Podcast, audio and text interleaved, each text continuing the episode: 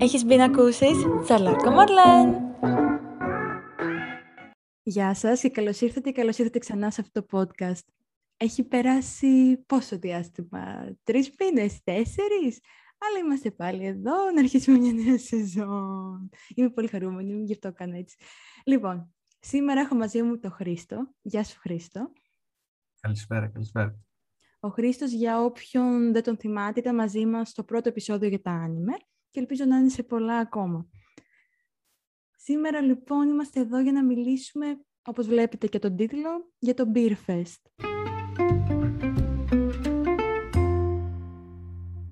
Για όποιον δεν γνωρίζει, θα μάθει σήμερα προφανώς, αλλά γενικά το Beer Fest είναι ένα φεστιβάλ το οποίο περιστρέφεται γύρω από την πύρες, γευσηγνωσία, πάγκη και τα σχετικά. Αλλά πιο πολλά θα μας πει ο Χρήστος, γι' αυτό είναι εδώ σήμερα. Οπότε, μιας και είναι γνωστό και σαν Oktoberfest, έτσι δεν είναι; Ναι, ωστόσο δεν πέφτει τον ίδιο καιρό, γιατί το Oktoberfest πέφτει μέχρι και 14 Οκτωβρίου κάποιες φορές. Αλλά στα πλαίσια αυτού διοργανώνεται στη ΔΕΘ περίπου κάθε χρόνο. Πέρυσι δεν έγινε γιατί καραντίνα. Εντάξει, πέρσι τίποτα δεν έγινε, αν το σκεφτείς. Ναι, δυστυχώς. Ε, και αφορά κατά κύριο λόγο ελληνικές ε, μικροζυθοποιίες. Δεν θα βρεις δηλαδή μεγάλες εταιρείες, ελληνική, αθηναϊκή. Θα βρεις κατά κύριο λόγο άτομα τα οποία παράγουν έναν συγκεκριμένο όγκο μπουκαλιών, γι' αυτό και είναι μικροζυθοποιίες, και θα έχεις την ευκαιρία να μιλήσεις μαζί τους, να τους γνωρίσεις, να πιεις μπύρες, το κυριότερο και το σημαντικότερο, και να δοκιμάσεις και πράγματα τα οποία δεν έχεις δοκιμάσει. Είναι, συνήθως είναι τέσσερις μέρες όπως ήταν και αυτό. Εγώ πήγα τις δύο από τις τέσσερις. Σε ποιε μέρε ήταν. Ναι, ήταν στη Θεσσαλονίκη, στη Διεθνής Έκθεση. Κανονικά θα ήταν έξω, δηλαδή θα είχε πάγκους εκτός του περιπτέρου, αλλά επειδή υπήρχε ο μπάλος με όλα τα καιρικά φαινόμενα τα έντονα, έγινε μέσα εντός ενός περιπτέρου, στο οποίο έμπαινες κανονικά με το εισιτήριό σου, σου δίνανε και ένα all-inclusive και περιφερόσουν στον χώρο. Η ιδέα ήταν ότι θα μπορείς να δεις τις μικροζητοποιίες αυτές καθ' αυτές και να αγοράσεις τις μπύρες τους, τις ετικέτες τους και ό,τι έχουν φέρει.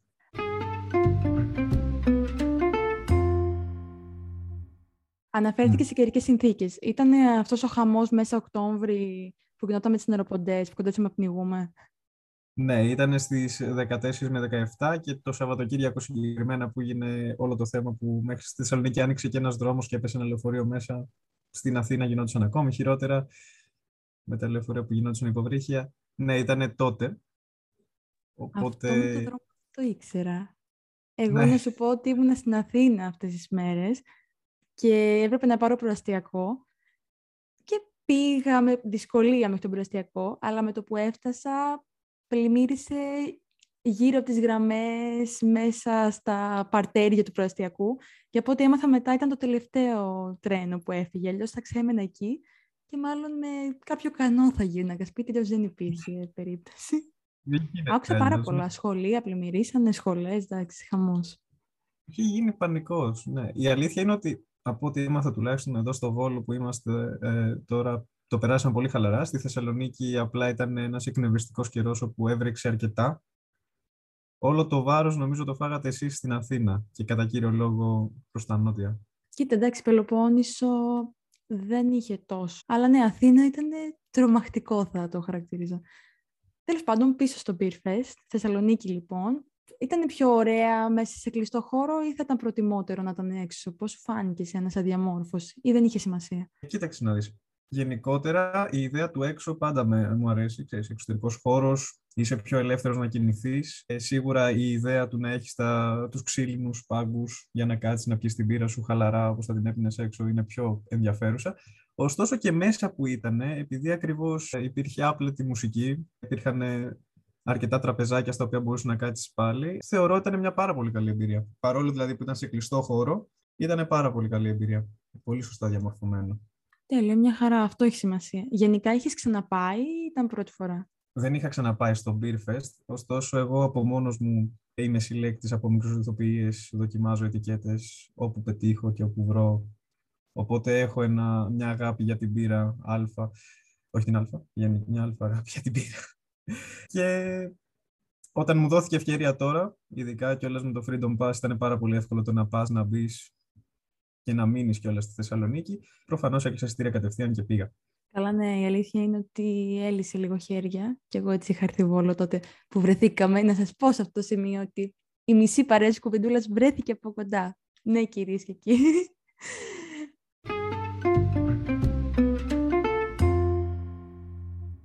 Τέλεια, λοιπόν, ωραία, μια χαρά. Γενικά για το Beer Fest έχω ακούσει την κολλητή μου που είχε κάνει εράσμου στο Βέλγιο και είναι πολύ κοντά με τη Γερμανία. Και είχε πάει στη Γερμανία και ήταν μια πελώρια ευθεία γεμάτη πάγκους και είχαν μια... Ε, πόσο ψηλή ήταν ήταν μια προθήκη με μπύρες, γυάλινη προθήκη, που δεν ξέρω, ήταν σπάνιες, ήταν, δεν θυμάμαι, έχουν περάσει και δύο χρόνια. Ήταν τρο... Λέω, τι είναι αυτό, ήταν σαν έκθεση μουσείου όμως, ήταν πολύ γαμάτο. Αλλά εδώ ήταν μόνο ελληνικά brands, έτσι. Νόμιζα ότι θα ήταν ίσως λίγο πιο international, αλλά εντάξει, δεν είναι τόσο εύκολο απαραίτητα. Όχι, όχι, ήταν ε, ε, ελληνικές μικροζηθοποιίες κατά κύριο λόγο. Και να σου πω την αλήθεια, αυτό είναι το οποίο εμένα με εξήταρε παραπάνω γιατί έχουμε πάρα πολλές μικροζηθοποιίες. Έχουμε κοντά στις 270 μικροζηθοποιίες σε όλη την Ελλάδα και δεν ακούγονται.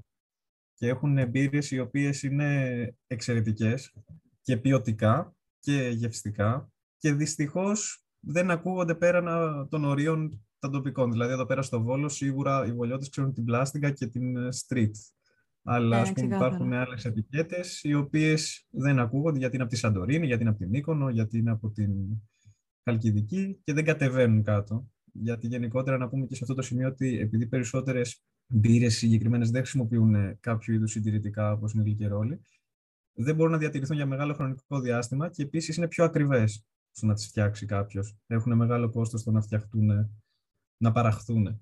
Οπότε δεν τι προτιμάει το κατάστημα να τι φέρει γιατί δεν του συμφέρει. Ή θα πρέπει να τις γυρίσει πίσω, ή θα καταλήξει με κάποια μπουκάλια τα οποία δεν μπορεί να τα κάνει τίποτα και θα χαλάσουν. Α, δεν το ήξερα αυτό ότι υπάρχει χρόνος κατανάλωσης για να χαλάσει. Εντάξει, σίγουρα είναι πιο ακριβές τότε, γιατί ίσως άμα έρχονται και από το εξωτερικό, μέχρι να φτάσουν να έχει γίνει το κακό, ναι, οπότε σίγουρα ναι, δεν τις ναι. προτιμάνε. Εσένα γενικά ο Χρήστος είναι γεωπόνος, να πούμε και αυτό. Σαν γεωπόνος ενδιαφέρει το θέμα ή μόνο σαν συλλέκτη, ενώ έχεις ασχοληθεί με αυτό το κομμάτι της ηθοποιίας; Ε, έχω ασχοληθεί με την παραγωγή, σαν παραγωγή μπύρας, όχι εξ ολοκλήρου μόνος μου. Έχω παρακολουθήσει τη διαδικασία, τα ξαδέρφια μου φτιάχνανε, αλλά ήταν τελείως ε, οικιακά, ήταν δικιά τους. Δεν είναι ότι παρήγαγαν για να δώσουν. Ε, η παραγωγή μπύρας, σαν μπύρα, ε, σίγουρα με ενδιαφέρει και πάρα πολύ. Και υπάρχουν και ιδέες και συνταγές οι οποίες είναι ελεύθερες στο κοινό και δεν τις βλέπεις. Δηλαδή, για να μιλήσουμε με full εξήγηση τέλος πάντων, ότι υπάρχουν μπύρες οι οποίες κάνουν ανάμειξη με εσπρέσο, οπότε αφήνει μια επίγευση εσπρέσο. Είχα την ευκαιρία να δοκιμάσω μια τέτοια στο Beer Fest. Υπάρχουν ε, μπύρες οι οποίες έχουν πολύ έντονο θολό χρώμα και η γεύση τους μπορεί να σου αφήνει και μια επίγευση ψωμιού, μια επίγευση ξινή, πικρή. Μπορεί, γενικότερα στο κομμάτι της γεύσης υπάρχει απίστευτος χώρος που μπορεί να πειραματιστεί κανείς. Σοβαρά. Τέλειο. Δε... Εγώ η άσχετη, ξέρω εγώ. Αλλά δεν... μ' αρέσει η μπύρα, πίνω μπύρα, αλλά όχι σε τέτοιο βαθμό. Γενικά για κάποιον που δεν ξέρει, ας πούμε, που δεν έχει ασχοληθεί ούτε οικογενειακά, που και αυτό ακούγεται τέλειο το να είναι οικογενειακό, δηλαδή το βλέπεις με άλλο μάτι σίγουρα. Στο Beer Fest υπήρχε τρόπος, π.χ. στους πάγκους, σε ενημέρωναν πούμε, για τα συστατικά, για αυτό που λες για τις γεύσεις, είναι αυτό που σου άφηνε σαν γεύση με το ψωμί που είπες. Ναι, ναι. Ε, πήγαινες εκεί πέρα, κατά κύριο λόγο. Ε, για παράδειγμα, το πιο χαρακτηριστικό ήταν η μικροζωθοπία που είναι από πτυχίο. Τι πιο χαρακτηριστικό θα μπορούσε να έχει μια μπύρα από εκεί, είχε μαστίχα. Οπότε το λέγανε και φυσικά το γευόσουν κιόλας. Το ωραίο είναι ότι πέρα από ότι θα στο πούνε, να, να μπορείς να το γευτείς. Είχε μπύρες οι οποίες ήταν sugar free, δεν είχαν ζάχαρη, που είναι βασικό συστατικό. Ακόμη και μπύρα η οποία είχε επίγευση bacon, το οποίο ήταν εξαιρετικά περίεργο και δεν το περιμένεις καθόλου. Είναι για όταν δεν έχεις ρε παιδί μου αυτό συνοδευτικό το σνακ που σου φέρνει στην μπυραρία ναι. ή οπουδήποτε. Σου λέει πάρ το όλο μαζί να τελειώνεις. OK. Okay. Πώς ήταν, το δοκίμασες αυτό, είπες; Ναι, ε, δοκίμασα αυτή. Λοιπόν, ήταν πάρα πολύ ξεχωριστό. Για εμένα σαν Χρήστος δεν θα ήταν η πρώτη μου επιλογή να το πιω, αλλά μόνο και μόνο η περιέργεια που σου αφήνει το γεγονός ότι κάτσε ρε φίλε, τι γεύση είναι αυτή τώρα που βγαίνει από την πύρα μου και άμα δεν έχεις δοκιμάσει ή δεν έχεις ψάξει πάνω στην πύρα και έχεις συνηθίσει τις τυπικές μπύρες, είναι εντυπωσιακά περίεργη γεύση και όλη η εμπειρία. Την έννοια όμως είναι περίεργη, ας πούμε, δεν είναι πικρό, γλυκό, ανάλογα. Πηγαίνει λίγο στο άτομο. Ναι, δηλαδή είναι τι γεύσεις αρέσουν εσένα. Π.χ. εμένα που μου αρέσουν ε, περισσότερο οι πικρές μπύρες και οι μπύρες με έντονο σώμα και γεύση. Υπάρχουν μικροζωοτοπίε οι οποίες παράγουν πολύ ξινές μπύρες, έντονα ξινές. Είναι πάρα πολύ ενδιαφέρον σαν γεύση. Τη δοκίμασα, το εκτίμησα σαν προϊόν, αλλά εγώ σαν χρήστη δεν θα το επέλεγα να το πιω. Αλλά μόνο και μόνο το μεράκι που μπαίνει σε αυτό το κομμάτι και το γεγονός ότι ξέρεις ότι αυτός ο άνθρωπος, εφόσον είναι μικροζωοτοπία, κάνει πολλή δουλειά για να παράξει αυτό που παράγει, το εκτιμάς. Εννοείται, εσύ και τρομερό. Δηλαδή, ίσως να μην το είχες δει και ποτέ άμα δεν είχες πάει εκεί. Ενώ, και τα ναι. μαγαζιά δεν θα το προτιμάνε αυτό που λες. Είναι πολύ Και σου λέει θα το πάρω τώρα για δύο άτομα που θα πούνε Α, από περιέργεια να δούμε τι είναι αυτό. Οπότε είναι κρίμα όμως, γιατί πόσο εφευρετικότητα υπάρχει και θα πάει χαμένη. Γιατί μία-δύο, ε, πόσο να παράγουν οι άνθρωποι αν δεν πουλάει. Ε. Εντάξει, παράγουν κάποια, ε, γενικά η νομοθεσία είναι στα 100 λίτρα που παράγεις, αλλά παράγουν λίγο σχετικά με αυτό που έχουμε συνηθίσει στο μάρκετ, το συνηθισμένο, το, οι συνηθισμένες μάρκες. Απλά σε κάβες είμαι σίγουρος ότι μπορείς να βρεις τέτοιες μπύρες, σίγουρα, πάλι ανάλογα την περιοχή. Ωστόσο, επειδή εγώ είμαι κοινωνικό σαν άτομο, μου άρεσε και η εμπειρία του να μιλήσεις με τα άτομα τα οποία ήταν από τη μικροζωτοπία εκεί πέρα και σου προσέφεραν το προϊόν τους ήταν πιο ανθρώπινο, ας το πούμε. Και μετά, μάλιστα από μια καραντίνα κορονοϊού που όλοι ήμασταν κλεισμένοι μέσα, ήταν πολύ ωραίο το να μιλάς με αυτόν που σου πουλάει το προϊόν του και να, να τον δεις και σαν άτομο. Πώς είναι; Εννοείται, εντάξει, αυτό είναι, είναι πιο ιδιαίτερο γιατί είναι πάγκος. Πας εσύ σε αυτούς. Δεν πας σε μια καφετέρια, σε ένα μαγαζί, οτιδήποτε. Άκουσες δηλαδή κάποια ιδιαίτερη ιστορία ή κάτι παρόμοιο; Εγώ είχα είχα μια συγκεκριμένη μικροζωτοπία στο μυαλό μου που ήξερα ότι ήταν πολύ πρόσφατη. Μιλάμε τώρα για τέσσερις μήνες να έχει ανοίξει. Και γενικότερα μου άρεσαν πάρα πολύ οι ετικέτες της, μ' άρεσε η, η ιδέα πίσω από τις γεύσεις τους. Και όταν πήγα εκεί πέρα, ε, όχι απλά μιλήσαμε, έτσι καταλήξαμε να είμαστε και στα backstage ε, να βγάζουμε φωτογραφίες. Δηλαδή, γνώρισα τα παιδιά, είδα ότι είναι και εντάξει σαν παιδιά, ήπια τις ετικέτες τις οποίες ήθελα να δοκιμάσω και μπορώ να πω ότι είχα ξέρεις αυτό το full experience που θα έλεγε κάποιος, την πλήρη εμπειρία από όλο αυτό. Προφανώς να πούμε εδώ πέρα ότι στον χώρο, επειδή είσαι Θεσσαλονίκη και πίνεις μπύρες, υπήρχαν και τα ανάλογα συνοδευτικά. Δηλαδή υπήρχε πάγκος με hot dog, πάγκος με μπέργκερ, πάγκος με φαγητό, γιατί μαζί με την μπύρα θες κάτι σε κρεατικό συνήθως. Δεν ανερώ τη χορτοφαγία, αλλά συνήθως είναι μπύρα και ψήσιμο. Ναι, κοίτα, και εγώ δεν είμαι κατά, αλλά δεν έχω σκεφτεί. Βασικά δεν έχω δει με κάτι άλλο να συνοδεύει την μπύρα. Άντε, εντάξει, πες τα πατατάκια που, οκ. Αλλά ναι, είναι πιο σε μπυραρία, μπυραρία. Θα σου φέρουν κανένα λουκάνικο, τίποτα τέτοιο. Έτσι. Είπες backstage. Ε, Τι εννοείς τα backstage?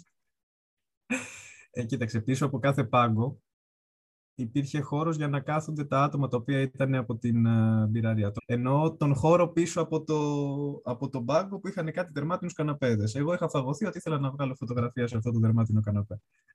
Οκ. Εγώ καταλαβαίνω. Ανέφερες και επίσης να πούμε ότι για τους φίλους, συγγνώμη σε διάκοψα, για τους φίλους της παρέας που δεν πίνουν μπύρα υπήρχε και κοκτέιλ μπαρ. δεν είδα ποτέ να πηγαίνει βέβαια κάποιος, έτσι, αλλά υπήρχε και αυτή η επιλογή για μένα δεν αξίζει, ενώ πας σε beer fest. OK, okay, πάνε και κάποιοι την παρέα, εννοείται για την εμπειρία, αλλά τώρα γιατί δεν βάζεις τα κοκτέιλ μέσα στη μέση; Ωραία ιδέα, αλλά πιστεύω αυτό που λες άθικτα θα μείνανε. Νομίζω και να θες, εντρέπεσαι λίγο, δηλαδή τώρα ήρθα εδώ πέρα να πάω πιο κοκτέιλ, δεν ξέρω. Σίγουρα.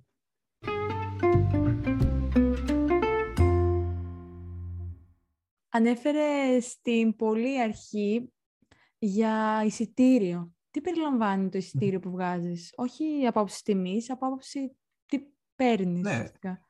την είσοδο ουσιαστικά για να μπει στο χώρο. Δηλαδή ήταν ένα πολύ φθηνό εισιτήριο της τάξης των 3 ευρώ ανά μέρα ή 10 ευρώ που ήταν για όλο το τετραήμερο. Μπορούσες να μπεις και να βγεις, δεν είχες περιορισμούς. Και μέσα μετά μπορούσες να μπεις στο χώρο και να περιηγηθείς και να ανάλογα να επιλέξεις τις μπύρες που θες να πιεις. Δεν ήταν δηλαδή όσο μπορείς να πιεις, πήγαινε στην κάθε μπειραρία και διάλεγε την ετικέτα που ήθελες να αγοράσεις. Πολύ λογικό μου ακούγεται, γιατί δεν θα ήταν τρεις πάγκοι και λες, OK, ας βγάλουμε μια τιμή να πάμε και στους τρεις. Εντάξει, θα γίνει χαμός. Ναι. Επίσης, ε, κάτι πολύ σημαντικό, το οποίο μου έκανε εμένα τεράστια εντύπωση, επειδή ακριβώς υπάρχει ο κορονοϊός και δεν θέλουν να δημιουργήσουν και πρόβλημα όσον αφορά να μην γίνει κάποιο ατύχημα με τα μπουκάλια, δεν σου δίνανε ε, φιάλες ανοιχτές στο Beer του το βάζανε σε πλαστικό ποτήρι εκείνη και έπαιρνε στο πλαστικό ποτήρι για να κάτσεις αμέσως αμέσως η απορία που γεννάται σε κάποιον είναι τι γίνονται τα πλαστικά ποτήρια αυτά, γιατί είναι αρκετά. Σε αυτό το κομμάτι σου έλεγε, υπήρχε η νύμφη που είναι μπειραρία της Θεσσαλονίκης, ζηθοποιία της Θεσσαλονίκης, πολύ γνωστή. Ήταν εκεί πέρα τα παιδιά και σου λέγανε ότι αν μου φέρεις 10 πλαστικά ποτήρια και τα πετάξεις ε, στην ανακύκλωση του είχε κάδους παντού, δεν υπήρχε σκουπίδι στο χώρο. Αλλά αν μου φέρει εμένα 10 πλαστικά ποτήρια, θα σου δώσω μια δερμάτινη τσάντα, όχι δερμάτινη, ε, τις υφασμάτινες με το Beer Fest πάνω ε, για την, από την μικροσδοπία νύμφη, γιατί έφερες τα ποτήρια πίσω και δεν τα πέταξες στο χώρο, δεν λέω στο χώρο. Και μπορώ να πω ότι πέτυχε. Έβλεπα κόσμο να μαζεύει τα ποτήρια για να πάρει τη σακούλα, οπότε ήταν μια πάρα πολύ καλή κίνηση. Να μην υπάρξει αυτό το έξτρα πλαστικό το οποίο θα πρέπει να μαζευτεί μετά και να μείνει στο χώρο. Τέλεια πρωτοβουλία. Πόσες τσάντες mm. μάζεψες, ε, προς υπεράσπιση μου... Το έκανες το περιβάλλον, το δέχομαι. Ναι, ναι. Αλλά εντάξει, η αλήθεια είναι ότι δοκίμασα αρκετές μπύρες εκεί πέρα. Πάντα με υπευθυνότητα, δεν οδηγούσα. Οδηγούσε άλλο για μένα. Πήρες, λέει, μια τσάντα σε όλα τα χρώματα, λέει. Μία για την κάθε ποικιλία. Έτσι, έτσι. Και, και ναι. προφανώς και μπλούζα πήρε ε, μια φίλη που ήμασταν μαζί, που είναι επίσης αθλήματος και είχαμε και έναν τρίτο ο οποίος οδηγούσε. Είχε μόνο μια μπύρα. δεν τον ενδιαφέρει το περιβάλλον, εντάξει. Δεν πειράζει. Τι θα τον κάνουμε. Ήταν οδηγός. Ήταν οδηγός της παρέας τώρα που έγινε και πρόσφατα η ημέρα κατά του αλκοόλ και οδήγησης του Πανεπιστημίου της Αλίας. Είναι αυτό που λέγανε ο οδηγός της παρέας. Δεν ήπια σχεδόν καθόλου για να είμαστε εντάξει.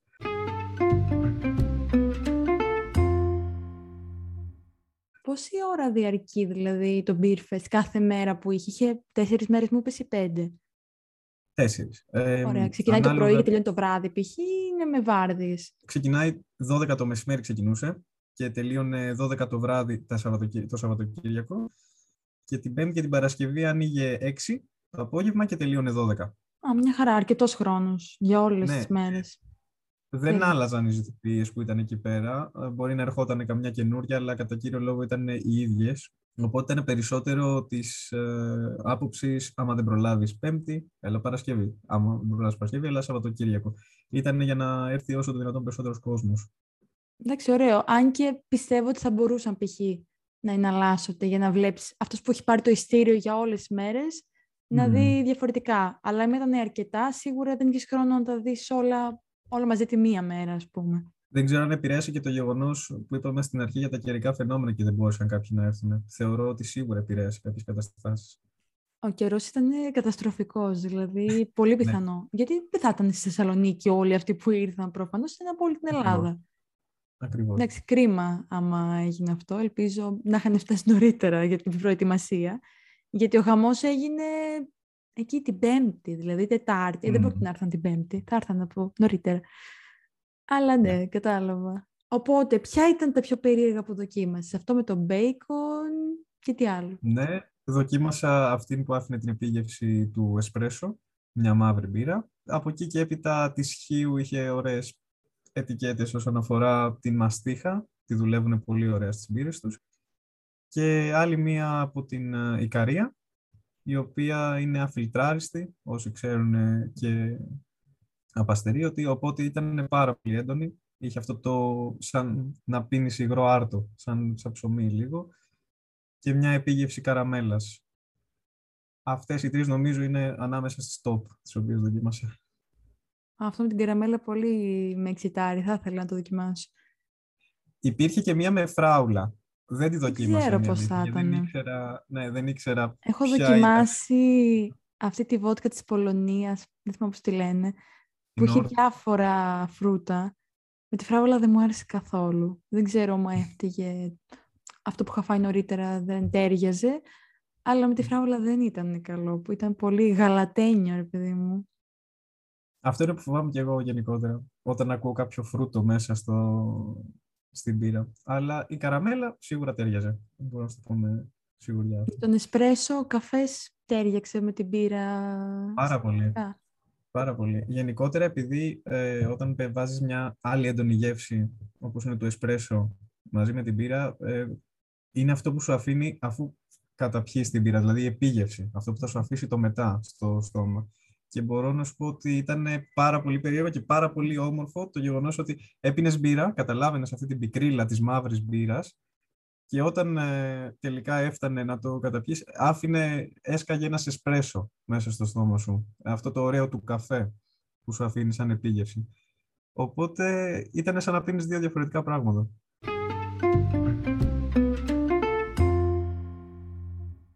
Γενικά, εγώ αυτά είχα να σε ρωτήσω. Αναρωτιέμαι αν θες εσύ κάτι να συμπληρώσεις γενικά από την εμπειρία σου. Υποθέτω το προτείνεις να πάει κάποιος. Ναι, εννοείται. εννοείται. Συνολικά με την εμπειρία μου, για να δούμε. Ε, αυτό που κατά κύριο λόγο θέλω να πω είναι ότι αν ο κόσμος ενδιαφέρεται να δοκιμάσει κάτι καινούριο, να προτιμά τις ελληνικές μικροζητοποιίε, γιατί έχουμε απίστευτες ετικέτες και πολλές, όταν είναι 270 οι ζηθοποιίες μόνο και ότι άμα βρίσκει ευκαιρίες να υπάρχουν τέτοια φεστιβάλ όπως είναι αυτό το οποίο δίνει πάτημα σε κάποιες από αυτές να έρθουν σε επαφή με το κοινό και να τους γνωρίσουν σαν άτομα, επειδή ακριβώς μιλάμε, ξαναλέω, το τονίζω πάρα πολύ γιατί μου αρέσει η ιδέα, της μικροζηθοποιίας, σίγουρα να πηγαίνει γιατί είναι πιο ανθρώπινο, είναι πιο κοντά.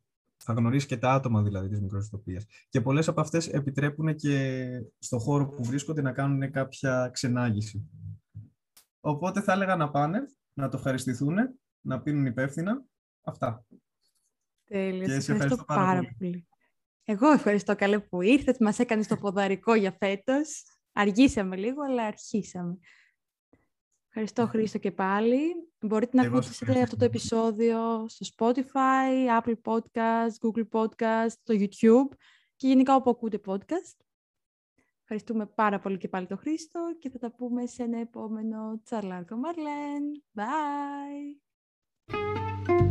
Bye!